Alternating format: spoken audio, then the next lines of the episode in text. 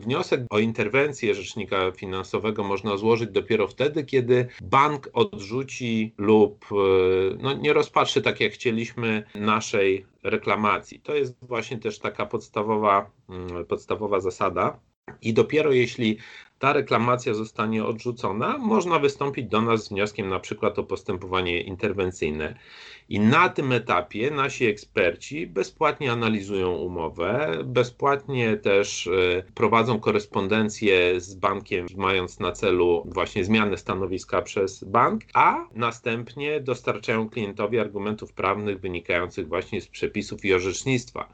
W związku z tym, nawet jeśli ta interwencja nie zakończy się zmianą stanowiska przez, e, przez bank, to warto tą procedurę przejść, dlatego że bezpłatnie dostajemy naprawdę bardzo solidny zasób wiedzy i wiadomości i co pozwala podjąć decyzję o ewentualnym kontynuowaniu sporu na przykład w sądzie po zaangażowaniu na przykład profesjonalnego pełnomocnika. Dużo takich spraw do Was trafia? Tak, tych wniosków o postępowanie interwencyjne w sprawach dotyczących tych tak zwanych kredytów frankowych było dwa razy więcej niż, niż w, roku, w roku poprzednim. Widać więc, że jest zainteresowanie coraz większe.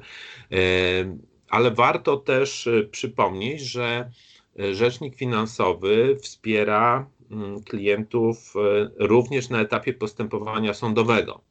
To znaczy, że ci, którzy teraz już złożyli pozew i teraz czekają na przykład na wyznaczenie terminu rozprawy, mogą jeszcze pokusić się o złożenie do rzecznika takiego wniosku właśnie o wsparcie tak zwanym istotnym poglądem. To jest taki dokument, w którym rzecznik finansowy prezentuje swoją opinię na dany temat i nasza praktyka pokazuje, że on jest bardzo, bardzo pomocny dla osób, które korzystają z tego typu wsparcia. Można powiedzieć, że w przypadku frankowych, to właśnie istotne poglądy były takim najbardziej skutecznym sposobem wspierania e, klientów w sporach e, z bankami.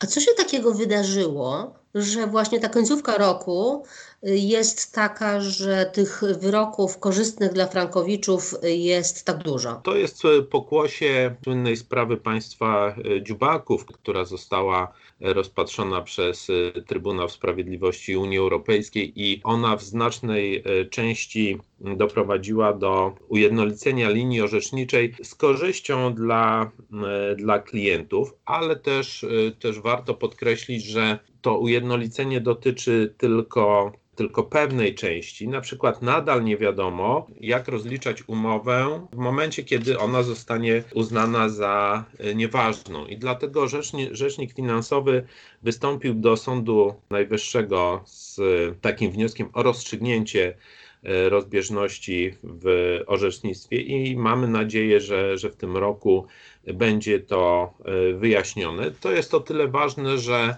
E, no pozwoli to, wtedy klienci będą mieli e, zupełną jasność, jak sformułować pozew, e, jak, jak będzie przebiegała ta rozprawa, jaki może być skutek, co też może z jednej strony zachęcić samych klientów do większej aktywności, a z drugiej strony też rzecznik finansowy nieustannie liczy na to, że skłoni to też E, banki do oferowania jakichś bardziej racjonalnych propozycji ugodowych. Te oferowane do tej pory ugody, one nie były zbyt atrakcyjne dla klientów,